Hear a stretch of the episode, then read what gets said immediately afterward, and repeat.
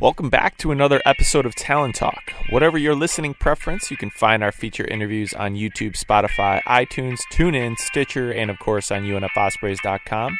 Don't miss our chats with student athletes, coaches, alumni, and Ospreys in the pros. Now, let's get to today's episode. Welcome back. We've been off for a little bit with Talon Talk.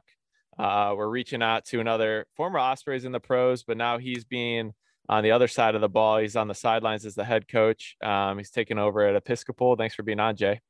Yeah, thanks for having me, Brock. I'm excited. Uh, I've talked to Alex before, talked to Derek, talked to a couple other people in the men's soccer community here at UNF, but uh, a lot of people know you over here uh, on this side of town, but just give an intro of yourself.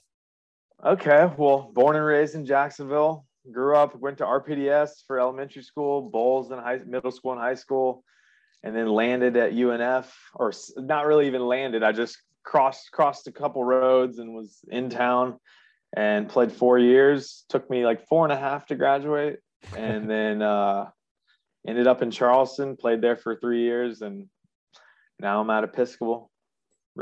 Really happy. So yeah, take us through kind of that process growing up and and playing soccer. And eh, what was what was your vision? Was your vision to to play Division One soccer all along, or how did that path emerge for you? You know, I think it, it's funny. I think um, you know, I played a bunch of sports growing up, but soccer was always kind of the one that I was usually best at, and I was really into it and playing over the summer, playing in different leagues with different teams. And so then maybe I didn't really even realize like what goals I could accomplish. I just knew that I liked playing and I kept getting better. So I guess probably around high school age, I was like, maybe I have a chance to play Division One soccer. And so that was kind of then that was the goal in high school, like play Division One, and then got to Division One. And as soon as I got there, I was like, well, maybe I can play pro as well. So ended up making that a goal, and obviously uh, made it happen. And I'm super lucky. I got to play three years in Charleston. I mean, what a, what a beautiful city to live in, and it's such a great club. I'm yeah, just really grateful. Yeah, a couple great cities to be in, Jacksonville and Charleston, uh, out here on the Eastern Seaboard. For you, looking at colleges, what was that selection process like? Was it you know UNF all, all along, or were there other schools or opportunities? No, I mean I kept it pretty open. Um, I will say, like, it's funny. One thing I say is growing up in Jacksonville before like before Derek took over at UNF, to be honest, in my opinion, I didn't like I didn't really like seek out going to UNF events. I, had never even been on campus, mm-hmm. to be honest. So when Derek kind of put this vision of where he wanted the program to go, it it that was definitely one of the things that was like enticing about UNF to me is that I was like, oh well, I'm a hometown guy. I could go there. I knew I, I knew I had a good feeling that I was gonna I was gonna play right away and and be successful in that in that sense but i still kept my recruiting open and i went on multiple different visits and uh, i just ended up really i just i just felt like unf was the place for me and i mean i'm pretty sure i made the right choice. Yeah you had you guys had some great teams here that you were a part of and some special memories. Um, what was it like being in college in your hometown? Because it's definitely a different experience. Yeah i think there's some pros and cons to that. Like you know, there's definitely things that are convenient. You're close to your family. You can see them. If you miss them, you can go 20 minute drive home, see them. Home cooked meals, laundry if you need to. Uh, and and it was fun being the hometown guy because you get to see a lot of familiar faces that come to games, and and I still had friends that lived here. You know, cons, I guess. It, it sometimes it almost feels a little bit like you're not in college. Yeah, you I don't know. It's like a high school like a little bit bigger level of high school almost but uh but i think overall there's more pros than cons but it's definitely not um like my sister went to Ole Miss, so she was 12 hours away. You can't just come mm-hmm. home and do laundry on the weekend. Like mm-hmm. it, it's different, but mm-hmm. uh, like I said, no regrets though. No regrets. Yeah, and you know, the, I think that's that's a fair assessment. A lot of people would probably say the same. And you know, it's one thing to be in a small town in a very you know not very populated city and go to college there as well which can be confining but uh, turned out turned out well at unf uh, speaking of those memories here um, what was you know one that you look back on most fondly and it could be you know as big as postseason play and, and championship time or it can be you know just the mundane days It's got to be that. Uh, mm-hmm. I think 2015 ASUN championship mm-hmm. on on our home turf. Like uh, I still think back on that, and I'm like, it just the way it worked out. We were the two seed going into the tournament, and I remember in the semifinal, we we had a penalty kick in, in extra time. It was sudden death, and we scored that penalty, and we're all celebrating. And the guys from the bench had run on the field, and they were like USC Upstate won, which meant that we were hosting the final.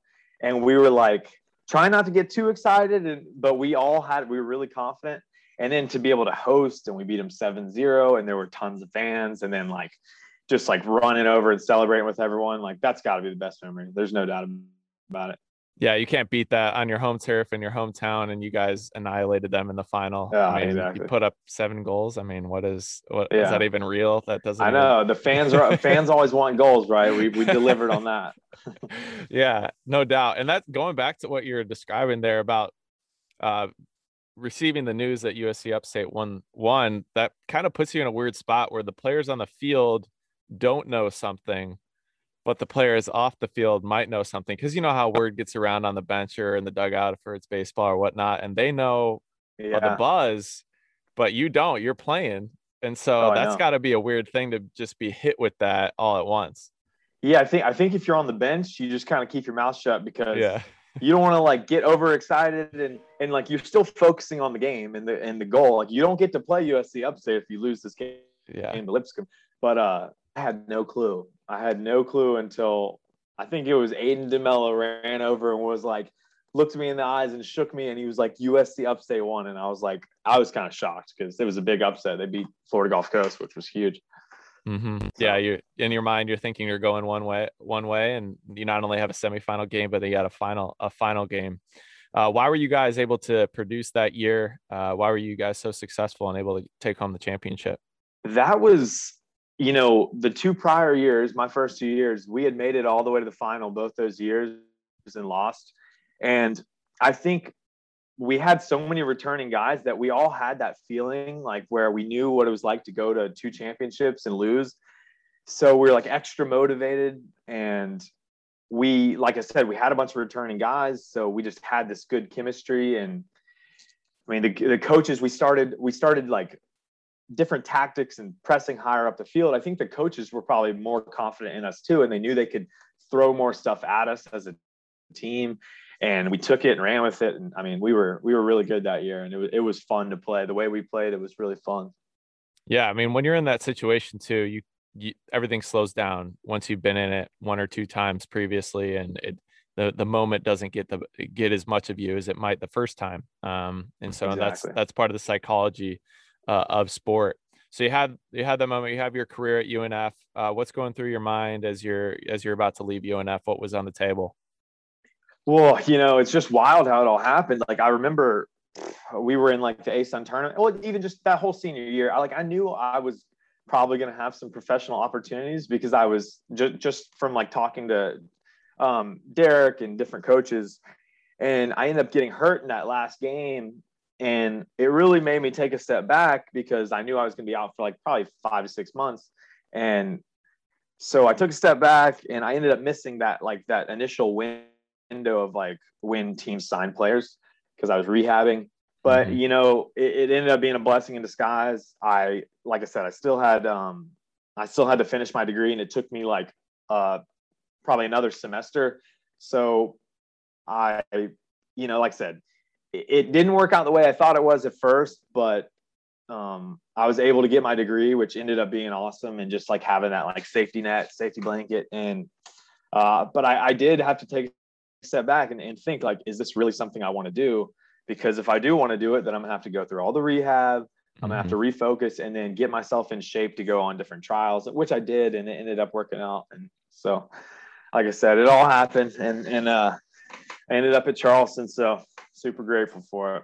What's that process like for somebody like yourself trying to transition into professional soccer, uh, especially after an injury? Because I mean, it's it's more of an unconventional thing. You you get a professional uh, baseball player, let's say, that is coming out of college. Obviously, he can get drafted in the minor leagues, but if he doesn't make it, he goes to indie ball and tries to go that route. What's like? What's that kind of? How did that work, and what did you have to do? Yeah, so um, you know, obviously, first things first, I had to rehab and get myself healthy. Mhm. And so I did that, and I ended up, I ended up playing in a summer league, like amateur level, and really like trying to get my feet back under me, which definitely helped. And then, and I still had a semester left, so it kind of worked out perfect because the Armada was still they were pro and they were here, and so they let me go out there and train with them. I wasn't a signed player; I just trained with them, and that was huge for me because I started training with pros and getting that experience. But really, Derek helped me out a lot, and he was, you know, using his contacts and trying to get me opportunities, and we ended up getting an opportunity in, Char- in Charleston. So I went up there and trained for a couple days with the with the battery and I guess I made a good impression because I ended up staying in contact with the coach up there. And he told me, he was like, just go finish your degree and we'll sign you in December. And sure enough, like literally the day I graduated, he said, congrats. And he sent me like my first contract. It was pretty cool. That's awesome. What what was your Yeah. reaction at that moment? Well, it was like what a what a great day. Like I get my diploma and then Yeah. I wasn't sure like what he meant that he was like, "Yeah, yeah, we're going to sign you. We're going to sign you." And I literally get like an email and it's like, "Congratulations." And then it's like attached is your like is a, co- contract, like a basic USL contract. And so I had all my family already there to like celebrate my graduation and then I got to bring that news. It was like great just a great day. Yeah, that's that. It's not often you get those two momentous uh, events on the same day. Not many people can have that in life. Um, so you get that opportunity. It's uh, you're ready to move on to the next level. Uh, that first year in in USL play, what was that transition like? What did you have to learn that really hit you? Yeah, that was tough. Um, so I think one of the main things that I I really started learning was that like positioning, like where you are on the field, and and just it is so much more important because in in high school and college you can maybe get away with some bad habits about like being out being out of position, but you're faster than a lot of guys, and you and you you can make up for it with with speed. Well, in the pros, there's just everyone's so much better, and if you're out of position, if you get caught out of position, you're probably going to get um, exposed, and so that was something I definitely had to learn about, like making sure I was always or most of the time in the right in the right spot, and then just your just your basic things like everyone's better, so you need to be sharper. You need to have like uh, just a better tech technical game and and and then just understanding where you need to be and what you need to do. And so and and really the grind of it too the it's it's a nine month season and you're used to like pretty much a three month season. So trying to learn how to like take care of your body and get yourself able to like play game like sometimes we had three games in one week which was tough. Mhm. but yeah that was probably the biggest part about the transition was that like where you are on the field positioning and then um and then just the fitness aspect you know what is the tr- what are the tricks of the trade for a professional soccer player to stay in condition?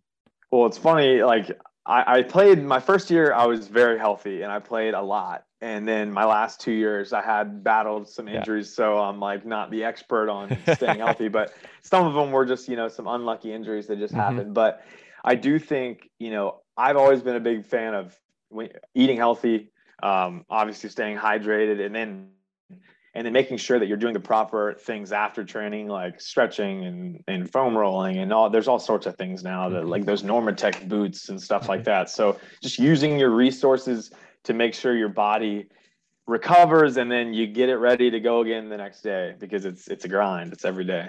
Hmm Uh, how do how do you maintain focus at that level as well? Because I'm sure it's it's difficult to stay committed to the minutia like that, like foam rolling, like stretching, Yeah. like drinking enough water. How do you maintain the focus? well i think for me it's like that's your job hmm and you're really only training for like an hour and a half to two hours every day and i only played i didn't have any other jobs and so Mhm. i was like i can foam roll or stretch for 15 20 30 minutes whatever it needs to be like that's part of the job and so not a lot of people get to go work for two hours and then have the rest of the day to do whatever they want Yeah. so if you do have some free time, you better be taking care of yourself. And I mean, there's still time to have fun and stuff like that. But uh, like just on a normal on a normal weekday it's like all right you need to you need to do the right things you have the you have the time to do it so you need to use your time wisely what were uh what were the lives of some of the other guys that you competed with how did what other jobs or things did they have going on the side that was pretty common a lot of the guys that i played with also like coached so we we we always trained in the mornings and then like they would probably coach in the afternoons and some guys even let's think some guys had other jobs. One guy like valeted cars because yeah. it was like something where he could do it. I mean, it mm-hmm. uh, it depended. I mean, some I wasn't the only one that didn't work, but um, there were definitely a handful of guys that coached because it kind of just made sense with their schedule and everything. But I just for me, I was like, I'm just gonna I'm just gonna play and like focus on that. And um, so yeah. So those are definitely formative years in your 20s, right there. How did you grow uh, professionally and personally when you're in Charleston? Yeah, I mean, I guess it's just like you're on. That was like the first time I was really out of Jacksonville too. Right. So like you're on your own. You can't just like I said, it's no 20 minute drive back to mom's house to go do laundry. So you're on your own. You're kind of just becoming your own person, and um, you know you're taking you have to take care of yourself. Like you're mm-hmm. you're living on your own, and so I think you're just maturing and and really trying to find like what you're passionate about and and being a professional i guess just treating yourself like a professional so i definitely grew in that aspect um but i, I don't know like i still felt like i was a mature kid in college at times but i guess when you're on your own it just forces you to kind of grow up even more and yeah i don't know that's yeah I'd say you got to start to manage doctor appointments you got to start to manage yeah. your insurance cards you know all these other things that you know are like becoming a part of your life that are your day to day now in addition to playing I know soccer. like I had a car I had a car problem up in Charleston and I was mm-hmm. like I had to call my mom like mom what do I do? Yeah. Like you got to go find a car place to fix yeah. your car. Like I yeah. mean what do you want? What else do you do? Can't drive it back to Jacksonville. It's not working right yeah the problems are yours now you know exactly. which is which is part of it. Uh so what's what's developing for you uh you know do you start to glance at world outside of playing at that point? When did that kind of switch happen? You know because i had like i was telling you i had several injuries and that's when you like when you're rehabbing and or like i because the one major one i had was i tore my achilles so i mean they had doctors were telling me you're looking at like a nine to 12 month recovery so you right. know that kind of gives you some time to think about like what am I going to do if if I'm not playing? And I wasn't like focusing hard on that because I still felt like my mentality needed to be I want to come back and play. So I don't want to like put too much emphasis on that.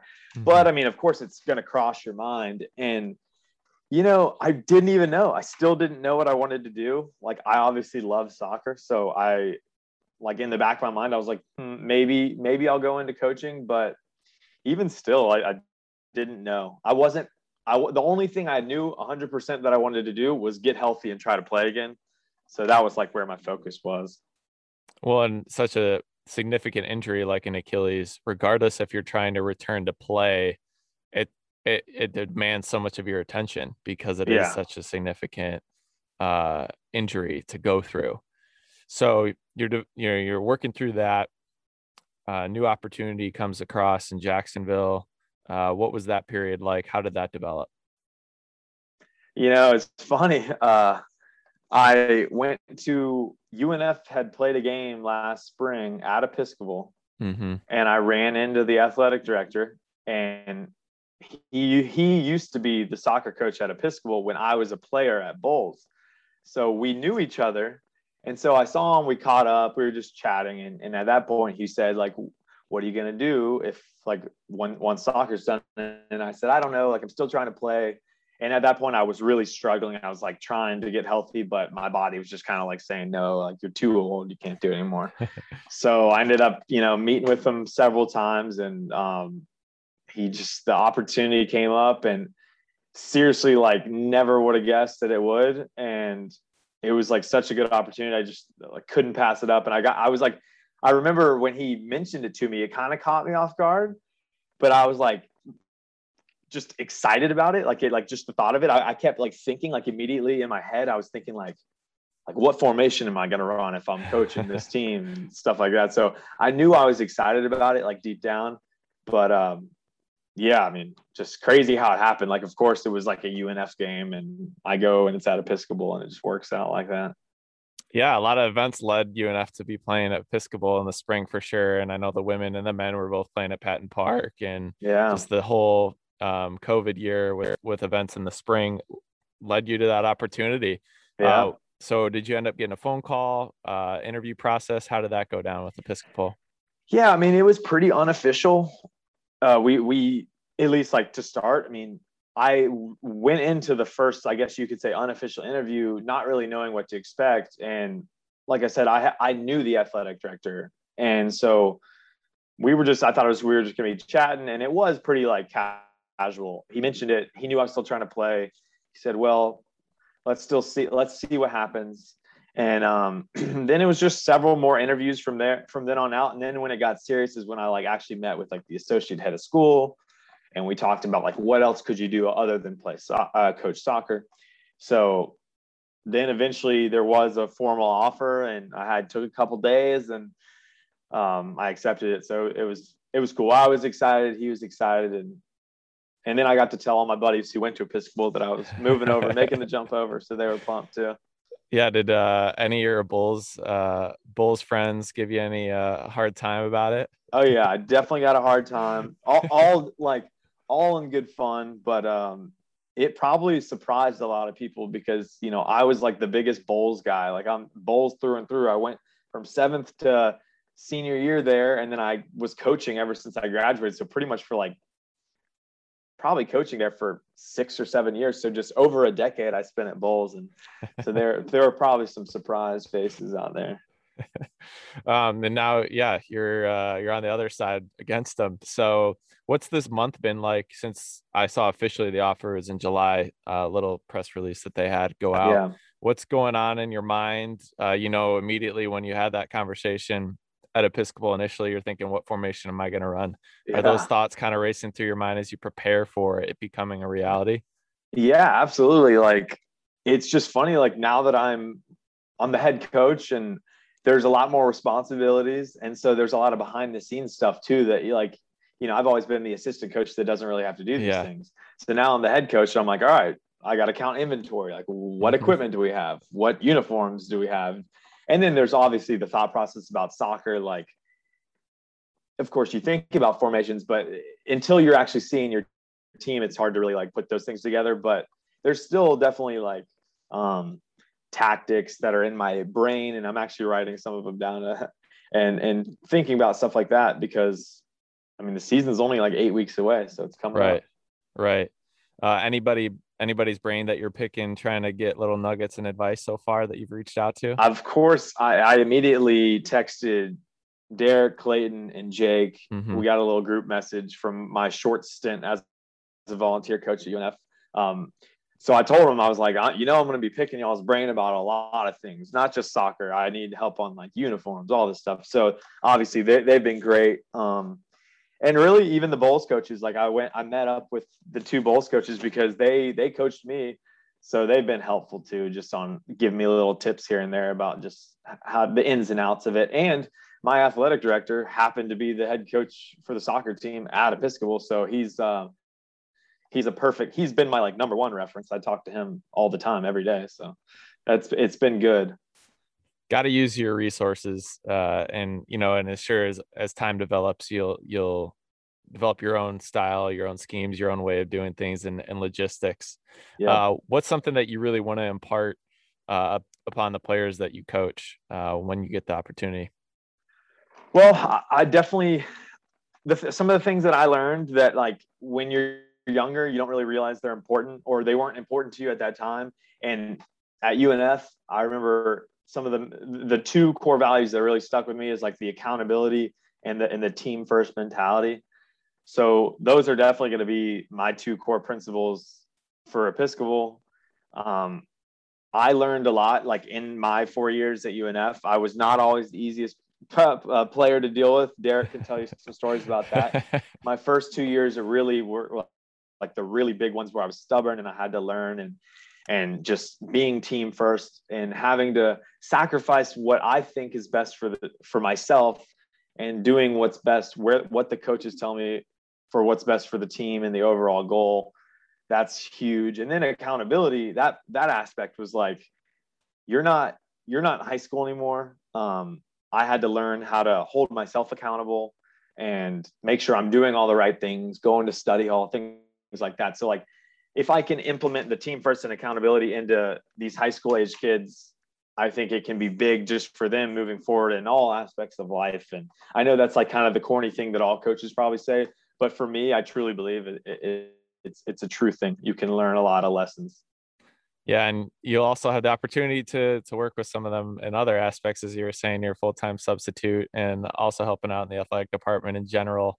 Uh, a lot of hats that you'll be wearing uh, at Episcopal. Yeah. Uh, for you, being a part of Jacksonville throughout the entirety of your life in some way, uh, what do you think is the potential for the Jacksonville soccer community? Jacksonville I've I've said it before, and like when when the Armada was in town and we had a pro team here, um, and I know the Armada's still here, but like when they were in a pro league, what I mean, mm-hmm. like the city loves soccer, and there's a really great soccer community in Jacksonville. We need a pro team.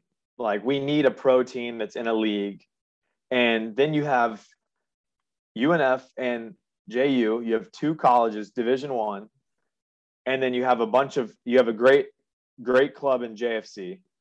Like there's such a good good Jacksonville community, but I think it would be awesome if we can get the Armada back in a pro league and sustainable where where we're seeing them for years and years and years because it, it, it was like awesome for those what three or four years that they were around to be able to like link pro college high school youth soccer, like just the whole like the whole linkage of that was awesome, and I think it'd be awesome to uh, get that back.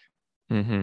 And, and and soccer seems to be one of those sports where that's even more commonplace to have kind of that tree up through youth soccer because youth soccer is such a big thing. Yeah. And then into high school and club soccer is still a big thing where it is not as big in some other sports. And so the potential is is definitely there for it. And Jacksonville is a unique city in the sense where it, it is so big, but it's not overwhelming to the point where you're in like a densely metropolitan yeah. area where it is kind of easy to get disconnected. It's also very easy to get connected here. Um, and I'm sure those connections will also help you at Episcopal for sure. Oh yeah, uh, absolutely. And, and building those, that network base. Um, anything that you want to share, anything that you're looking forward to or want to mention or throw out there before we close up? Oh man, anything.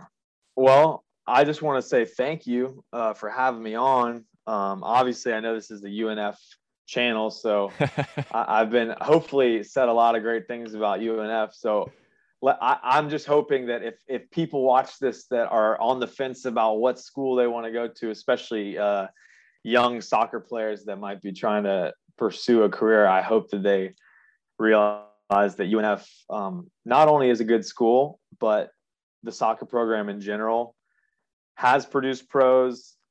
Um, not only just professional soccer players, there's a lot of guys that I graduated with that are crushing it in the business world. And I think our soc, I can only speak for at least the UNF soccer alumni group. We have such a good group of people and we're still all real, really tight knit. And it seems like everyone's doing something good right now. And so um, just trying to, trying to keep pumping it up and hopefully um, this year the UNF soccer can get another uh, trophy because I believe I think this is going to be a good year. Well, thanks so much for coming on, Jay. I've known your name for ever since I've got starting to work here at UNF, but I was glad to to finally put uh, official face to a name. So thanks for joining. Yeah, thanks for having me, Brock. I enjoyed it. Thanks for listening to Talon Talk. Find the complete archive along with feature articles on UNFospreys.com by going to fans and Talon Talk podcast series under the multimedia tab.